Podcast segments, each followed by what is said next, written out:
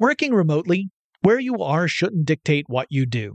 Work from the road by turning your vehicle into a reliable high-speed data Wi-Fi hotspot with AT&T in-car Wi-Fi.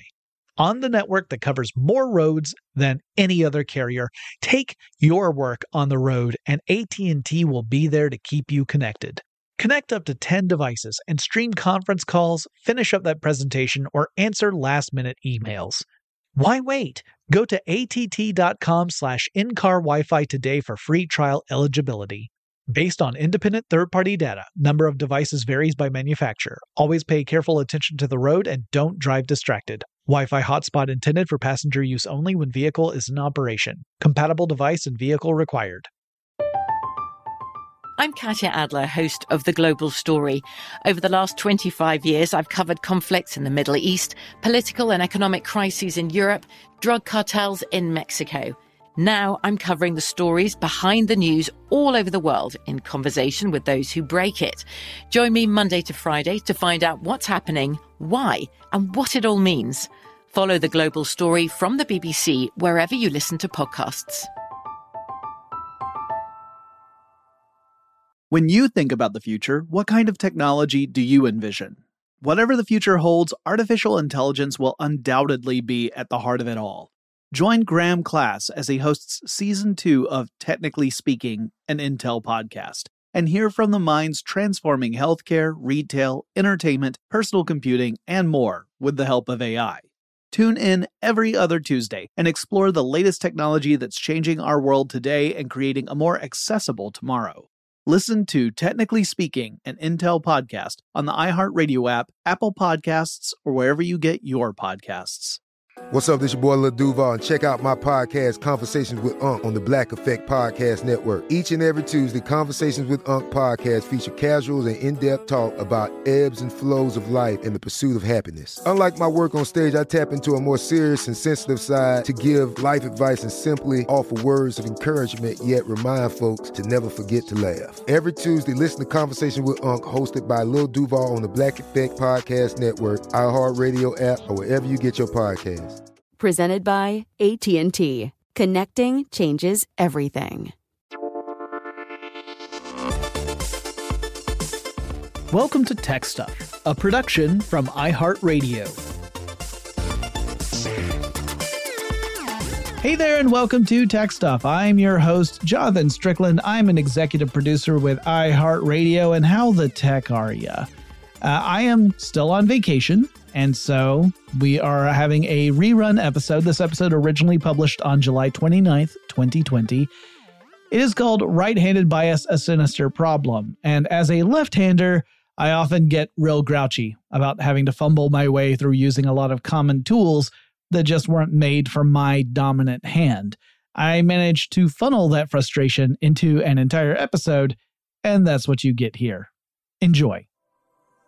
It is story time, you guys.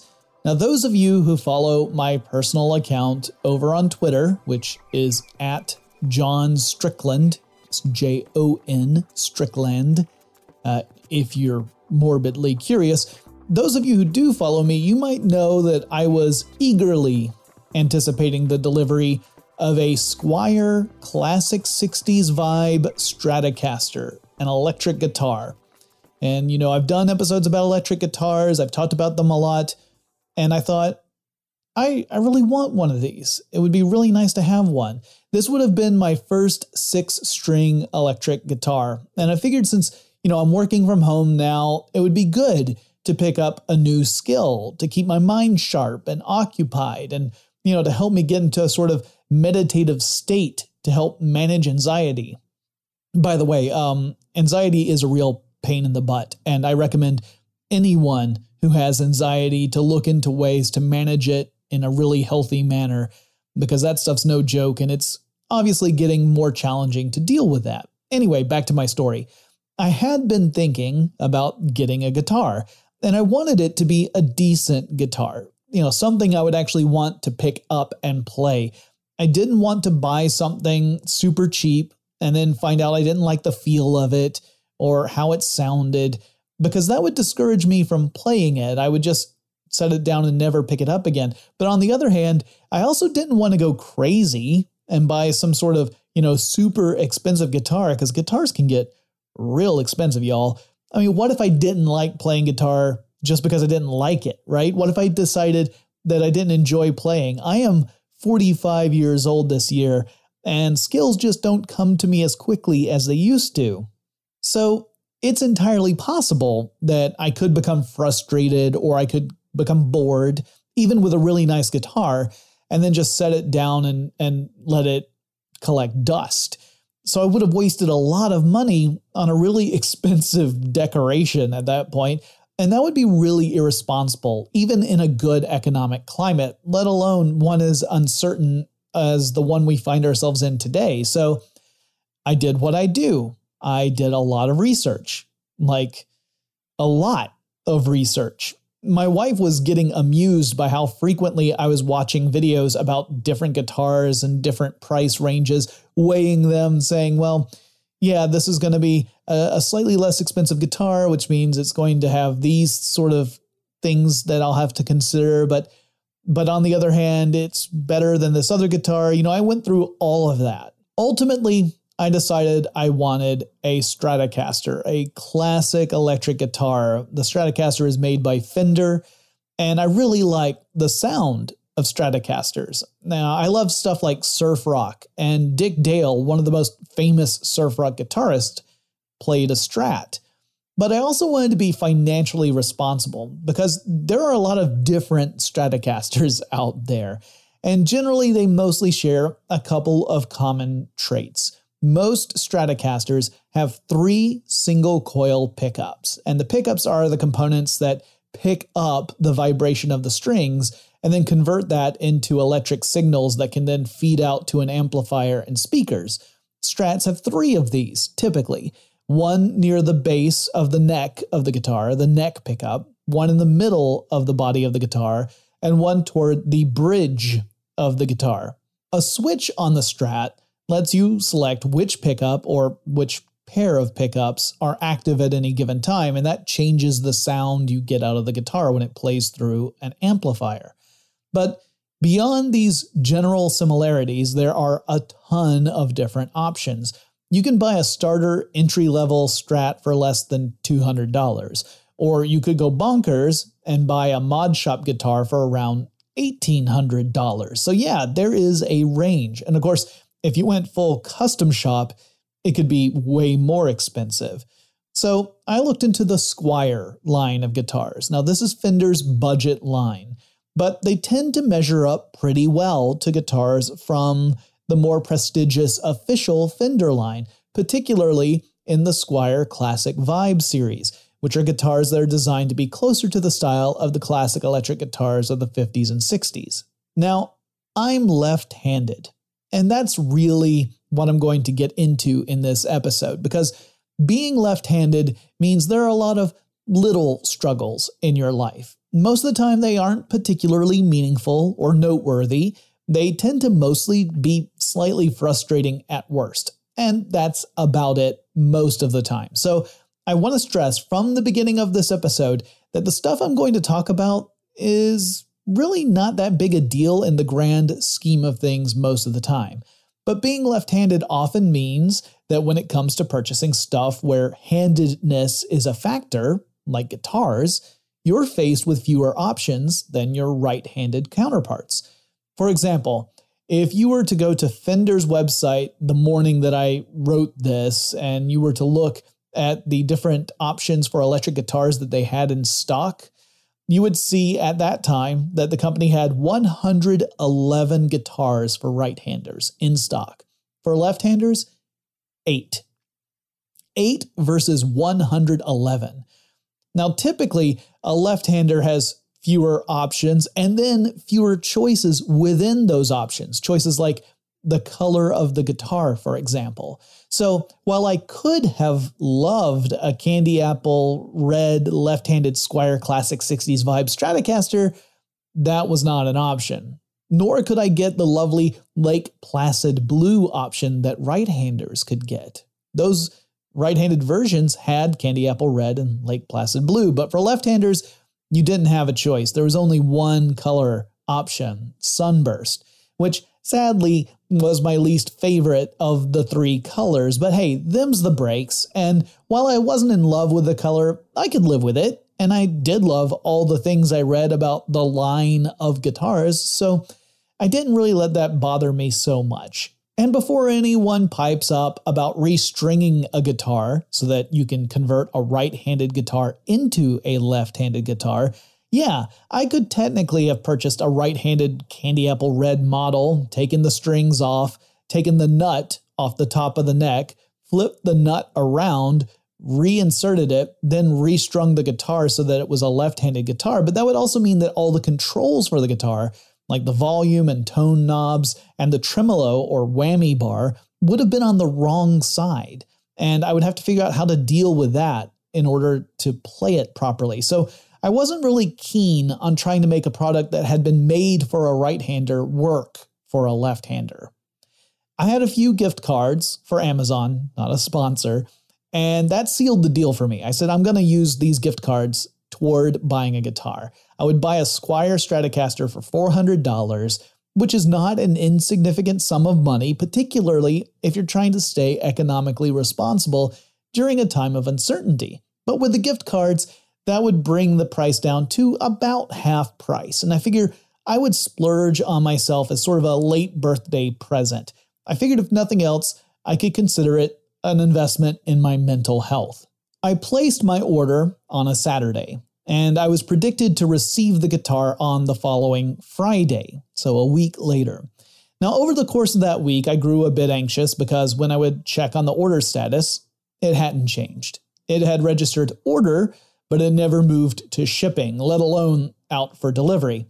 And then on that Friday that I was to receive it, July 24th, 2020, that was the morning that I wrote this.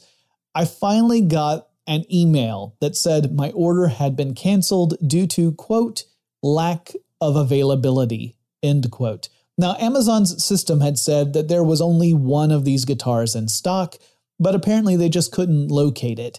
And so I did not get my guitar, though I did receive the accessories I had ordered. So now I've got a guitar stand and a guitar strap, but no guitar to go with it sad trombone. Now, I don't tell this story just because I'm bummed out and I want to grouse about it, though I admit that's definitely part of it. I want to talk about the problems that left handers face when it comes to certain technologies and how those relatively minor problems can open the door to the realization and acknowledgement that other people face much more serious challenges when it comes to tech and bias and accessibility. And before I get into it too much, let's talk about why I'm not upset at Fender guitars for this in general. I'm not even really upset at Amazon. I mean, when it comes down to one unit in all of Amazon, I imagine it's not that uncommon for something to appear in an online inventory, and yet you can't actually track down the physical thing when someone places an order. You just can't figure out where it is in a warehouse somewhere. That's got to happen, you know, fairly frequently. The prevailing wisdom is that left handers make up about 10% of the total population.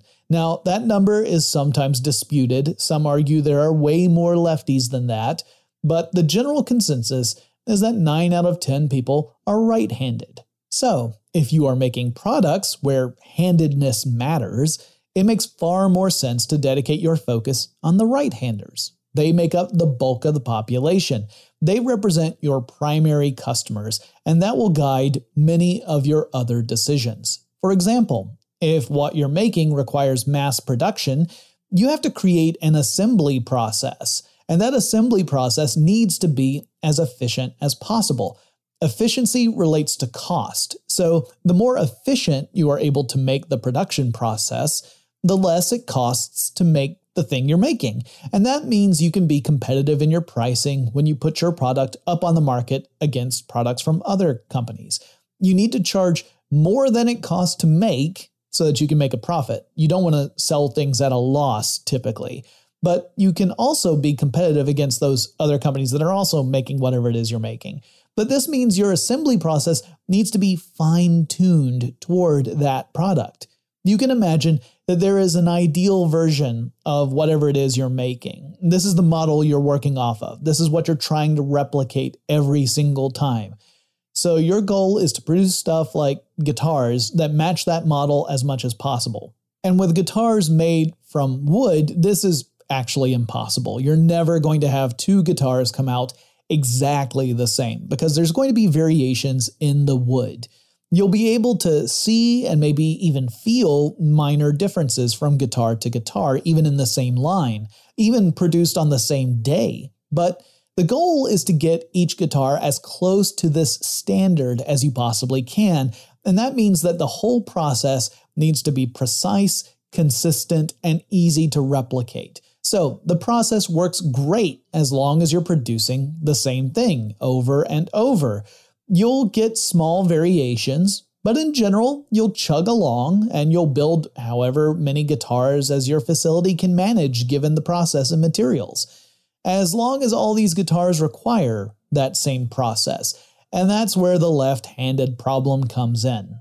To make a left handed guitar, you need to flip everything 180 degrees the string order is reversed. The headstock has to be flipped. The tuners will have to be on the opposite side of a right handed guitar. The controls, like volume and tone and the tremolo or whammy bar, have to be on the opposite side. The pick guard has to be flipped.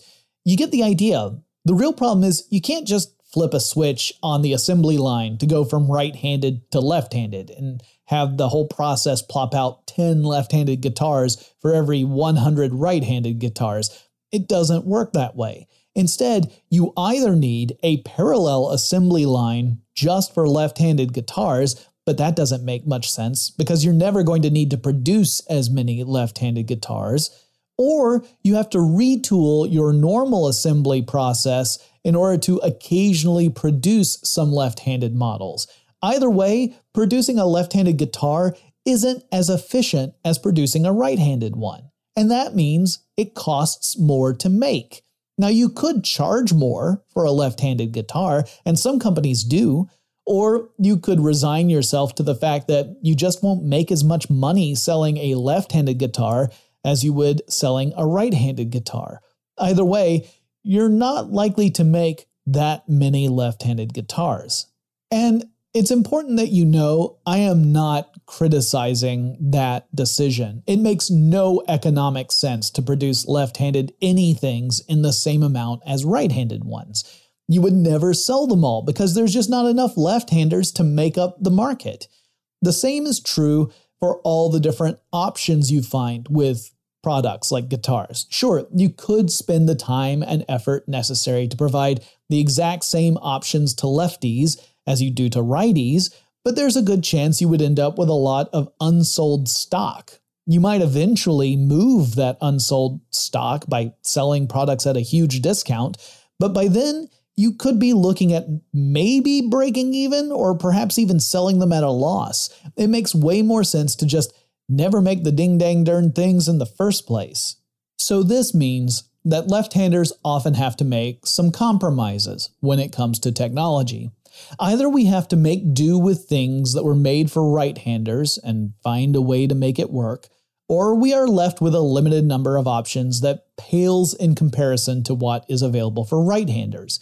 When we come back, we'll talk about how the more sinister among us have to navigate technology. But first, let's take a quick break. Working remotely where you are shouldn't dictate what you do. Work from the road by turning your vehicle into a reliable high-speed data Wi-Fi hotspot with AT&T in-car Wi-Fi. On the network that covers more roads than any other carrier, take your work on the road and AT&T will be there to keep you connected. Connect up to 10 devices and stream conference calls, finish up that presentation, or answer last-minute emails. Why wait? Go to att.com slash in-car Wi-Fi today for free trial eligibility. Based on independent third-party data, number of devices varies by manufacturer. Always pay careful attention to the road and don't drive distracted. Wi-Fi hotspot intended for passenger use only when vehicle is in operation. Compatible device and vehicle required. I'm Katya Adler, host of The Global Story. Over the last 25 years, I've covered conflicts in the Middle East, political and economic crises in Europe, drug cartels in Mexico. Now I'm covering the stories behind the news all over the world in conversation with those who break it. Join me Monday to Friday to find out what's happening, why, and what it all means. Follow the global story from the BBC wherever you listen to podcasts. Get emotional with me, Radhi Devlukia, in my new podcast, A Really Good Cry. We're going to talk about and go through all the things that are sometimes difficult to process alone. We're going to go over how to regulate your emotions, diving deep into holistic personal development, and just building your mindset to have a happier, healthier life. We're going to be talking with some of my best friends. I didn't know we were going to go there on this. People that I admire. When we say listen to your body, really tune into exactly. what's going on. Authors of books that have changed my life. Now you're talking about sympathy, right. which is different than empathy, yeah. right? And basically have conversations that can help us get through this crazy thing we call life. I already believe in myself. I already yeah. see myself. And so when people give me an opportunity, I'm just like, oh, great, you see me too. We'll laugh together, we'll cry together, and find a way through all of our emotions. Never forget, it's okay to cry as long as you make it a really good one. Listen to A Really Good Cry with Radhi Devlukia on the iHeartRadio app, Apple Podcasts, or wherever you get your podcasts. My name is Johnny B. Good and I'm the host of the new podcast, Creating a Con The Story of Bitcon. Over this nine part series, I'll explore the life and crimes of my best friend, Ray Trapani. I always wanted to be a criminal. If someone's like, oh, what's your best way of making money? I'm like, oh, we should start some sort of scheme. You see, Ray has this unique ability to find loopholes and exploit them. They collected $30 million. There were headlines about it. His company, CentraTech, was one of the hottest crypto startups in 2017. It was going to change the world, until it didn't. I came into my office, opened my email, and the subject heading was FBI request. It was only a matter of time before the truth came out. You can only fake it till you make it for so long before they find out that your Harvard degree is not so crimson. How could you sit there and do something that you know will objectively cause more harm in the world. Listen to Creating a Con, the story of Bitcoin, on the iHeartRadio app, Apple Podcasts, or wherever you get your podcasts.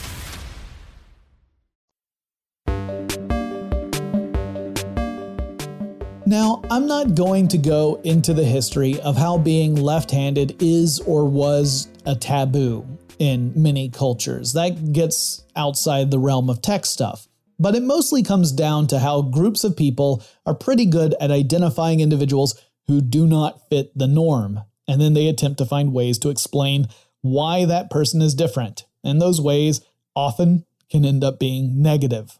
Going into left handed technology is interesting because in some cultures, the typical approach to dealing with left handers was to force them to perform tasks as a right hander, forcing people to write with their right hand even if they were left handed. You hear this story all the time. And this is not always easy for left handers. I mean, assuming you're not ambidextrous, I imagine there are things that you would find fairly simple to do with your dominant hand that become frustratingly difficult to do with your non dominant hand. I figured we'd start with a technology that I found quite vexing in my youth a very simple technology scissors. Let's talk about how scissors work. So, scissors are a type of compound machine, and a compound machine is one that makes use of two or more simple machines. The six simple machines, the classic simple machines, are the wheel and axle, the lever, the inclined plane, the pulley, the screw, and the wedge. Now, interestingly, the pulley, screw, and wedge are all extensions of the first three machines. And simple machines are intended to change the magnitude of a force or the direction of that force. A pair of scissors consists of two blades, which are essentially wedges, and that's one of the simple machines. They are also mounted in a cross shape around a fulcrum, and that turns the handles of the scissors into levers, another simple machine. So pushing the levers together brings the wedge blades together, and that's what allows you to cut stuff. Moreover, the process of squeezing the handles actually creates pressure that squeezes the blades together, not just up and down, but left and right. So there's a sort of pinching action happening between the blades that allows for a nice clean cut. That is, they do this if you happen to be using the scissors in the proper hand. If a left hander tries to use right handed scissors with their left hand, they will find that the blades tend to create a space between them as they close. So they close up and down, but there's a space left and right that allows whatever you're cutting to bend between the blades, which usually means you don't tend to cut anything at all. Or if you do cut, you do so in a way where you're mauling whatever it is you're trying to cut. I can't tell you how many times I ended up with what looked like shredded paper instead of a nice clean cut. The squeezing action with the left hand just creates a force along that fulcrum that moves the blades apart rather than squeezing them together. Now, left handers can attempt to compensate for this by creating a different force with their fingers, essentially pushing their thumbs and index fingers in a way to create that pinching force. You're forcing the blades together, but boy, howdy, that is not comfortable. It hurts. Moreover, the position of the blades means that the top blade is always on the right side. You can flip the blades over, but that means the top blade is still on the right side. This actually makes it really hard for left handers to see what they are cutting if they're trying to cut with their left hand because the blade is in the way. Left handed scissors have the top blade on the left side rather than the right side. Uh, there are so called left handed scissors that don't do this, but they are left handed only in the sense that they have handles that have contours that better fit the left hand. But without changing that blade orientation, you really haven't solved the problem. You still can't really see what you're cutting, and you're still going to be forcing those blades apart from each other. Now, fun fact I never learned to use left handed scissors because when I was going to school, my school just didn't have any. I would use right handed scissors, either trying desperately to get them to work with my left hand or just giving up and using my right hand, knowing that whatever I was going to cut was going to look awful because of my lack of fine motor skills with my non dominant hand. For another common tool, one much more advanced than a pair of scissors, let us consider the computer mouse. Now, your typical computer mouse tends to have at least two buttons, one on the left and one on the right. There are ones that don't. They're the single button mouse types, like the ones that are used with certain Macs, that kind of thing. But your typical computer mouse has at least two buttons a left click and a right click.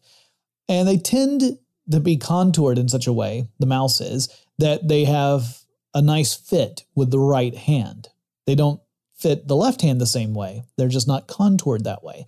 And most programs tend to incorporate mouse commands by shifting important functions uh, for the keyboard to the left side of that keyboard. So that way, you've got the mouse in your right hand, and your left hand remains free on the left side of the keyboard to do whatever other functions you need to do to navigate the program. Computer games tend to be a good example of how this plays out in favor of righties. So, take a first person shooter game like Doom. The mouse controls your point of view or your aim in the game. You use your mouse to direct your line of sight and thus where you have your big zappy gun pointed at any given moment so you can shoot all those little demon critters. Your character's movement maps typically to the WASD keys, the WASD keys, W being forward, S being backward, and A and D typically being strafe left and strafe right, respectively. In a shooting game, you need to have precise aim to compete at really high levels. If you watch some pro esports players and you really pay attention to how fast and precise they are with their aim, it's incredible. And it requires a highly developed fine motor skill set with whatever hand you're using to aim. In contrast, your movement in these style of games is important, but typically does not need the same level of precision as aiming. So, offloading movement to the non dominant hand isn't a huge problem. Left handers have it harder. If they are using a traditional right handed setup, they're aiming with their non dominant hand, and thus they tend to be less precise and less accurate. Now, I know that's the case with me, and of course, I'm also older, so my reaction times are slowing down too. I guess what I'm saying is you really don't want me to be on your Overwatch team. There are left handed versions of the computer mouse out there, and the fact that we've gone to USB connections rather than the old PS 2 ports that computers and stuff like keyboards and mice used to depend on, uh, we don't use those anymore, which that usually means you actually have more options of where you can connect stuff to your computer. So cable management isn't as big a pain in the neck because you typically have more options of where that USB cable can plug into. If the game developers thought it through, you might even be able to map your computer keys so that your movement stuff can go to a different set of four keys, such as IJKL or the number pad. If you can't map keys, then it means the left hander has to deal with sitting in an odd way or positioning their keyboard in an offset way so that the right hand can control those WASD keys. Now, I used video games as my example, but of course, the computer mouse is a standard input device for all sorts of PC programs. I'm the only left handed person in my family, so our computers at home all had a right handed setup, you know, right handed computer mouse and all that kind of stuff. Likewise, when I got to high school and they just started to offer classes using computers, all of those machines had a right handed mouse as well. Some of the programs would allow you to switch the mouse to a left handed mode, but really all that meant was that the left and right mouse buttons flipped what they did, so that a right mouse click was the equivalent to a right hander using a left mouse click. It didn't magically change the shape of the mouse or how it connected to the PC, so it might still not really be convenient. So as a result, I taught myself to use a mouse right handed. Early on, it wasn't that big a deal because most of the stuff I was doing didn't require lightning fast reactions or anything, so I could take my time moving my wobbly little cursor to the right spot on the screen. The few times I tried to use a left handed mouse, I hated it because all the important keyboard functions were on the wrong side of the keyboard, and the user interface was clearly biased toward right handers. It was just more convenient, though less precise to use my right hand on the mouse. Sticking with video games, let's talk about consoles for a second. The standard console controller these days has two thumbsticks, one for each thumb. The left thumbstick typically controls stuff like movement. The right controls stuff like camera angle or aim. So, again, the task that requires the most precise fine tuning goes to the right side. Some games do allow you to change this. That's nice, but it's a bit weird when you first do it, particularly since a lot of games also include platforming elements where you need to access controls that are mapped to the buttons on the controller. The buttons on most controllers are, you guessed it, over on the right side. So you have to take your thumb off the right stick to hit the buttons on the right side of the controller. If aim is going to the left thumbstick, and movement is going to the right thumbstick, suddenly you can't jump and move at the same time because you have to take your thumb off the thumbstick and it has to do all the work. You could conceivably buy a really expensive controller with stuff like extra paddles and trigger buttons and map things out to improve matters, but it's really hard to compensate for this design using just a standard controller, and not all games allow you to map controls like that. Now, I don't mean to suggest that being left handed immediately means a person is going to be bad at stuff like video games. There are left handed players out there who are amazing. Many have spent countless hours training their non dominant hand to do more finely tuned tasks, and they can compete at a professional level. But for a lot of us, these basic approaches to design stand as an extra challenge we face on top of whatever it is we actually want to do. Now, I mentioned UI or user interface a moment ago. The user interface of a technology is exactly what it sounds like. It's the method by which a user interacts with the technology.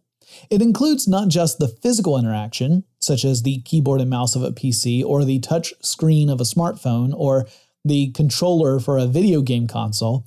It also includes the actual design of the software and how things are laid out And sometimes developers will build in a system that just favors right handedness in more subtle ways.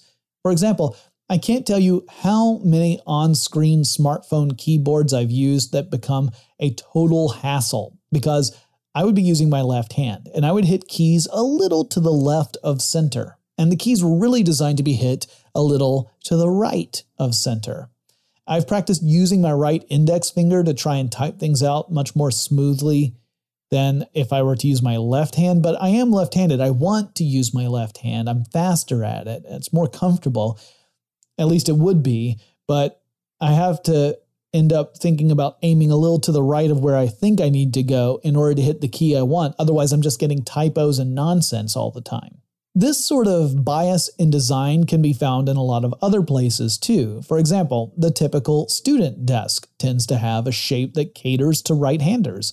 Often there is a place for the right arm to rest while the student is writing, whereas on the left side of the desk, it's typically open. So if you're a lefty, you're writing with no support for your left arm. And when I went to high school, they had just switched over to these asymmetric desks and they had more surface area on the right side. So that's great if you're a right-hander. Your your notebook is supported, you can just write that way.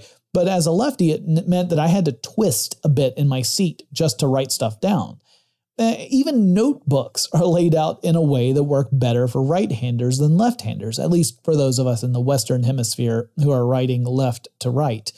The binding of a notebook is on the left side. Now, that's not in the way if you're a right hander, but if you're a lefty, then you've got that binding to deal with, which means you're either contorting yourself to work around it, or you're starting a good deal further into the page than your right handed counterparts are. Curse you, notebook bindings! For that reason, when I use notebooks, I typically either flip them upside down or I flip them over and I start from the back and I work my way forward. That way, the binding is on the right side. I still write left to right, but now the spiral of rings is on the right hand side and they don't get in my way. Now, so far, most of the stuff I've mentioned has been frustrating, but ultimately not really that big a deal yeah, it's not fun to compensate to interact with a world that was designed for people who aren't like you, but for the most part, the examples I've used are fairly benign. But just you wait. We'll be right back after this short break.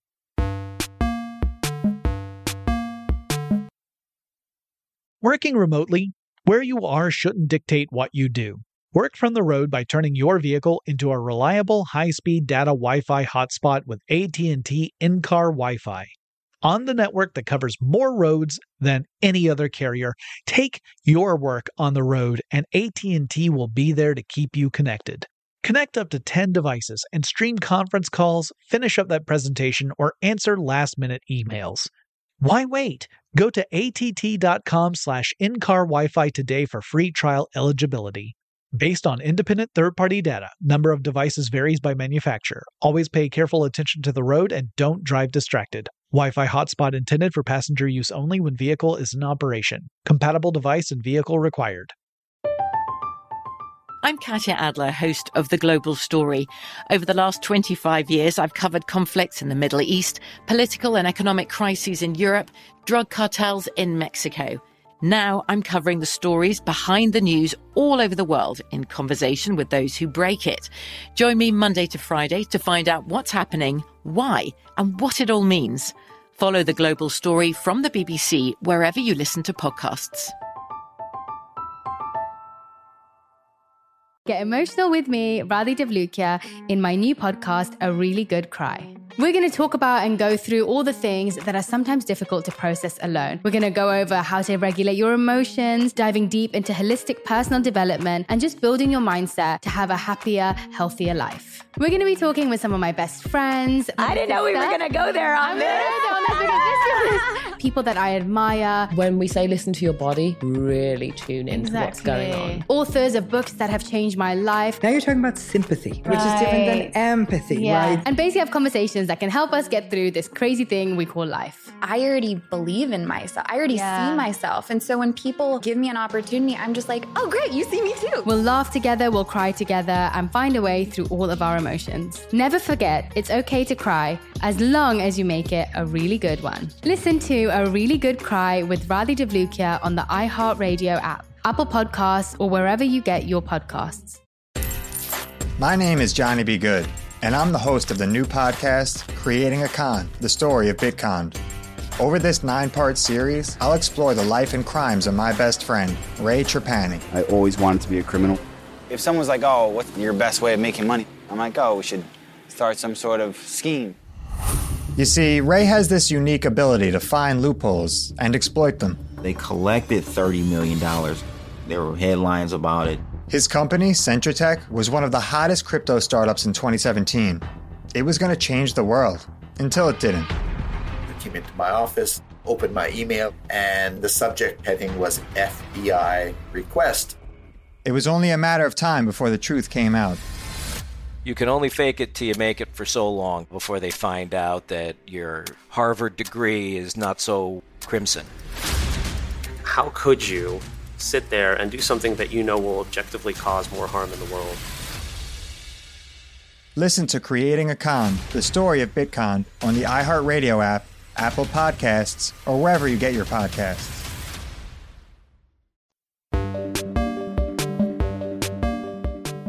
Left handers aren't strangers to facing struggles using technology meant for right handers. And when we're lucky, someone has created a left handed version for us to use. When we're really lucky, that left handed version works just as well as the right handed one does. When we're crazy lucky, whatever it is we're doing with that left handed tool doesn't otherwise have handedness entering into the picture.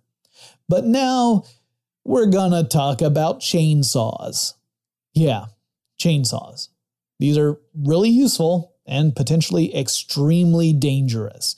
And their design favors right handers, which means that for people like me, they become much more potentially dangerous tools. Now, a chainsaw has two handles. One is at the very rear of the chainsaw, that's where the throttle control is, and that's meant for the dominant hand. Really, it's meant for the right hand.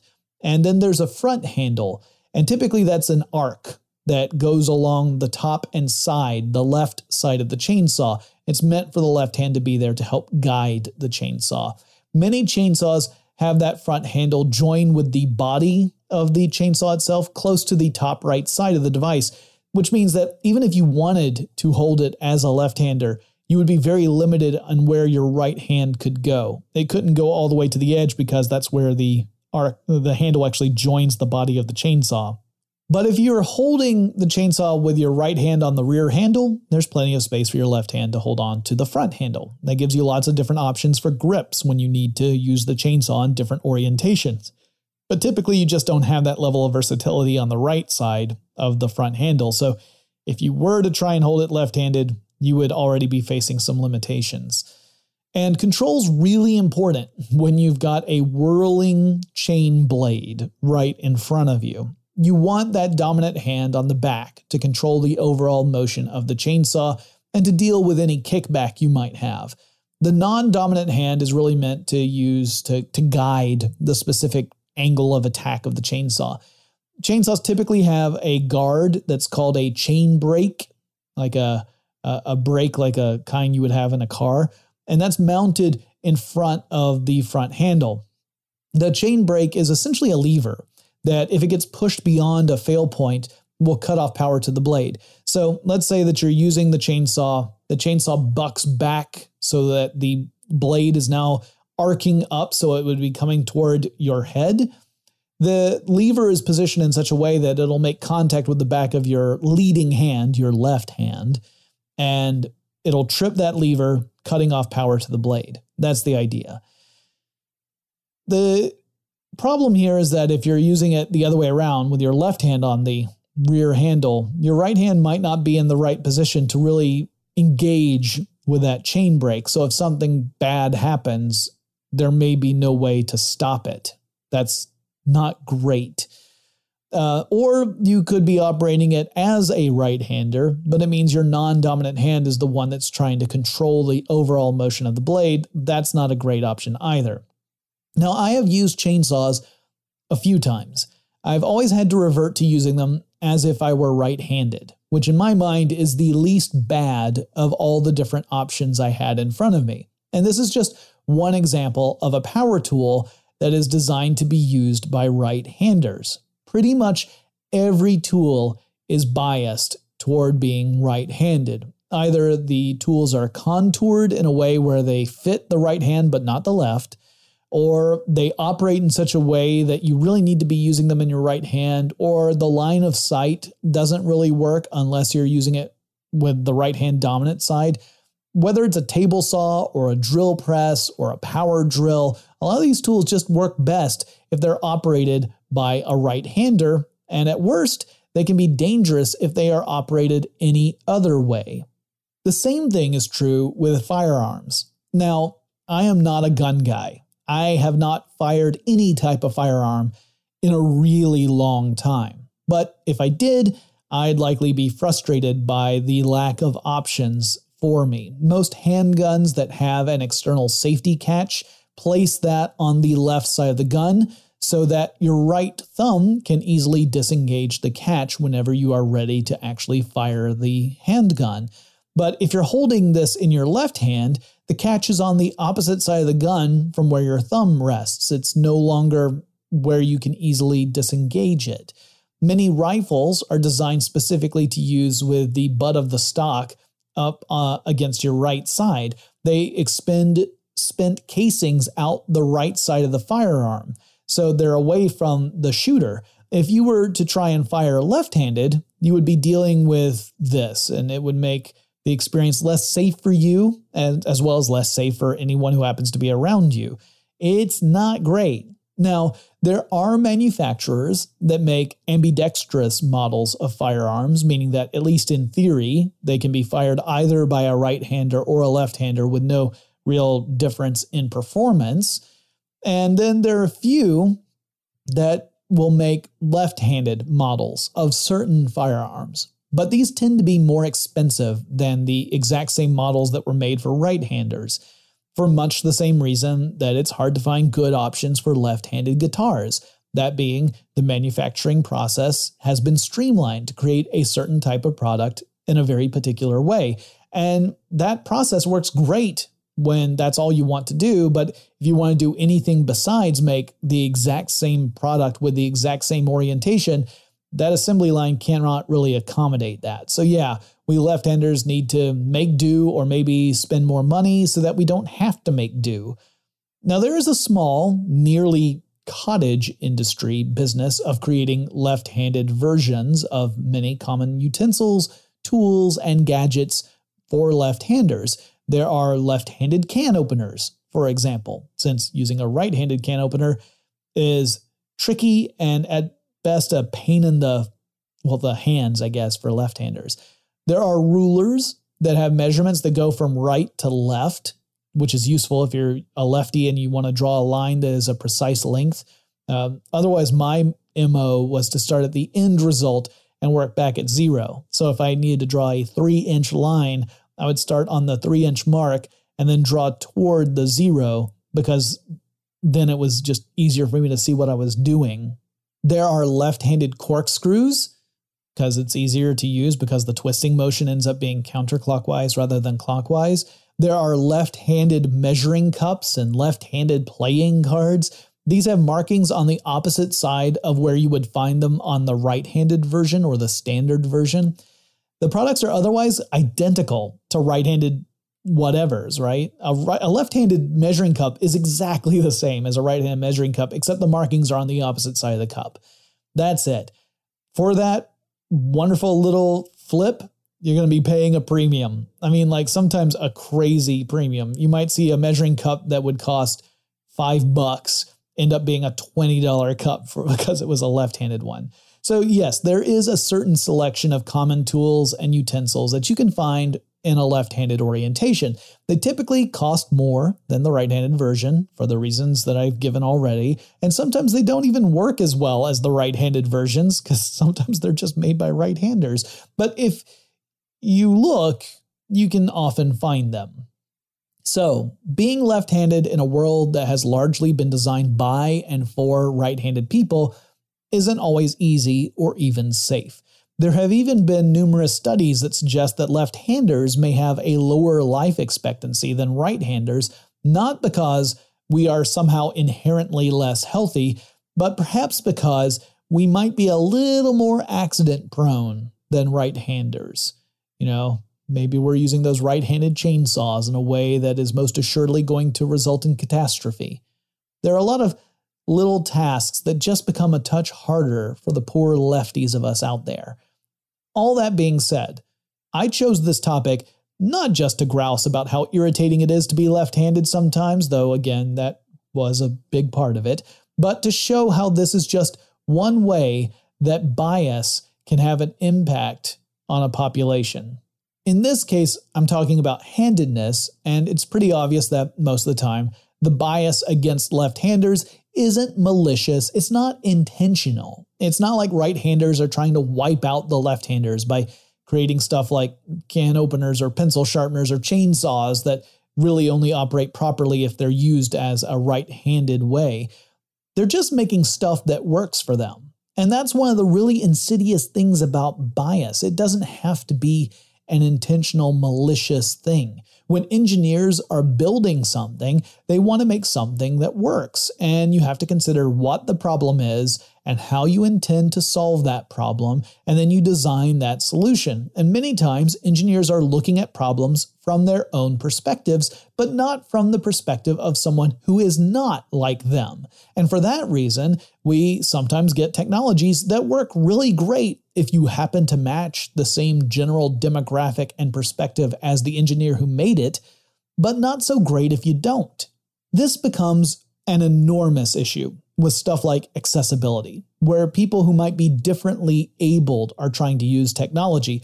Those who have challenges with hearing or vision or what have you might find it extra difficult to make use of certain technologies because those technologies depend rather heavily upon faculties that the differently abled may not possess, or at least may not possess to the same degree. And so, a gadget that an able bodied person might think is life changing could be completely useless in the hands of someone else.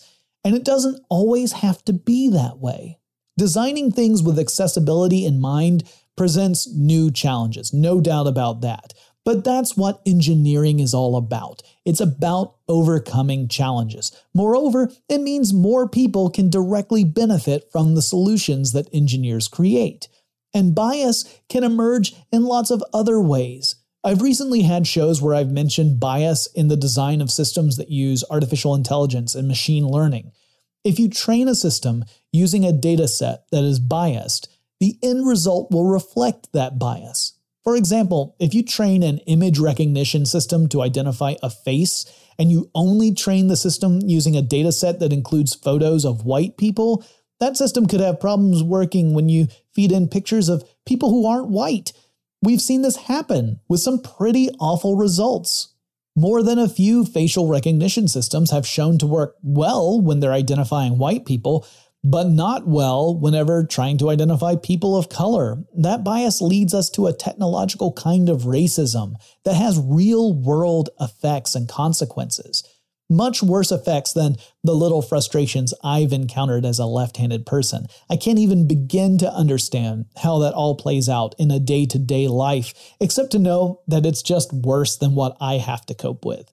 So that's really the message of this episode. It's not that we need more left handed Stratocaster guitars, though that is also true. We do need them. More specifically, I need them. Even more specifically, I just need one, really, and it's gonna be a while before I can justify buying a silver burst left handed Stratocaster, so get on that, Fender. No, the real message of this episode is that the purpose of technology, when you really get down to it, is to make our lives better.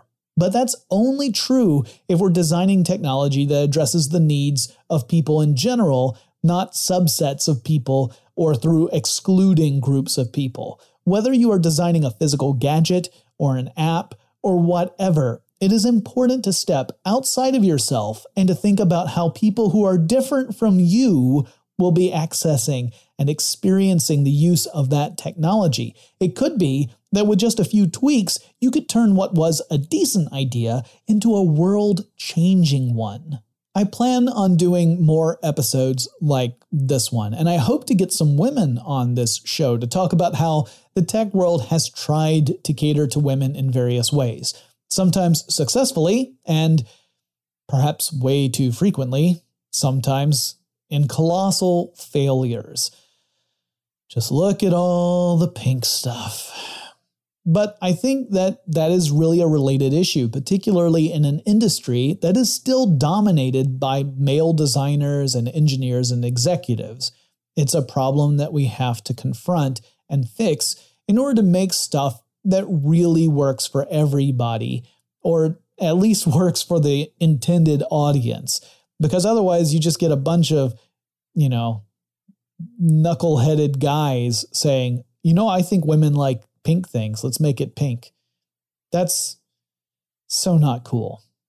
Anyway, this is an issue that obviously goes beyond technology, but we see it really with laser focus in the tech world over and over again. That's why I wanted to bring it up. And I brought up the left handed perspective because it's one I can speak to directly. It's one that I have experienced. And I can acknowledge that while it can be frustrating, it's nothing like what other people go through all the time in their day to day lives. So that's it for this episode. More of a kind of abstract approach to technology, but one I think is important. And our goal, I think, should always be to create technologies that work for as many people as possible to improve things as much as possible and not just to, you know, throw in a feature because you think it's cool or to throw in a feature and call it accessibility in order to have a little box checked off of your to-do list. That's not good enough. If you guys have suggestions for future topics of tech stuff, whether it's a specific technology, maybe it's a company, maybe it's a person in tech, maybe it's a theme, let me know. Reach out on Twitter. The handle is TechStuffHSW. And I'll talk to you again really soon.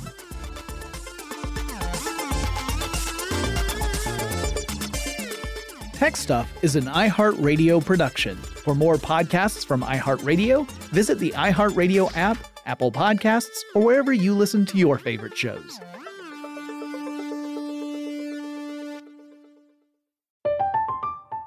I'm Katya Adler, host of The Global Story. Over the last 25 years, I've covered conflicts in the Middle East, political and economic crises in Europe, drug cartels in Mexico. Now I'm covering the stories behind the news all over the world in conversation with those who break it. Join me Monday to Friday to find out what's happening, why, and what it all means. Follow the global story from the BBC wherever you listen to podcasts. Get emotional with me, Radhi Devlukia, in my new podcast, A Really Good Cry. We're going to be talking with some of my best friends. I didn't know we were going to go there on I'm this. gonna go there because this is people that I admire. When we say listen to your body, really tune into what's going on. Authors of books that have changed my life. Now you're talking about sympathy, which is different than empathy, Yeah. right? Never forget, it's okay to cry as long as you make it a really good one. Listen to A Really Good Cry with Radhi Devlukia on the iHeartRadio app, Apple Podcasts, or wherever you get your podcasts. It's brand new, season two. I'm Marissa Thalberg. And I'm Stephen Wolfe Pereira, and we're excited to be back having bigger, bolder, and always real conversations. Straight from the C suite front lines of marketing, media, and more. We have great friends joining from people you may know, like Wilmer Valderrama and Bobby Berk. And people you'll want to know. So grab a coffee or, hey, even an Aperol Spritz and come join us on America's number one podcast network, iHeart. Listen to brand new on the iHeart Radio app, Apple Podcasts, or wherever you get your podcasts. Jon Stewart is back in the host chair at The Daily Show, which means he's also back in our ears on The Daily Show Ears Edition podcast. Join late night legend Jon Stewart and the best news team for today's biggest headlines, exclusive extended interviews, and more. Now, this is a second term we can all get behind. Listen to The Daily Show, Ears Edition, on the iHeartRadio app, Apple Podcast, or wherever you get your podcasts.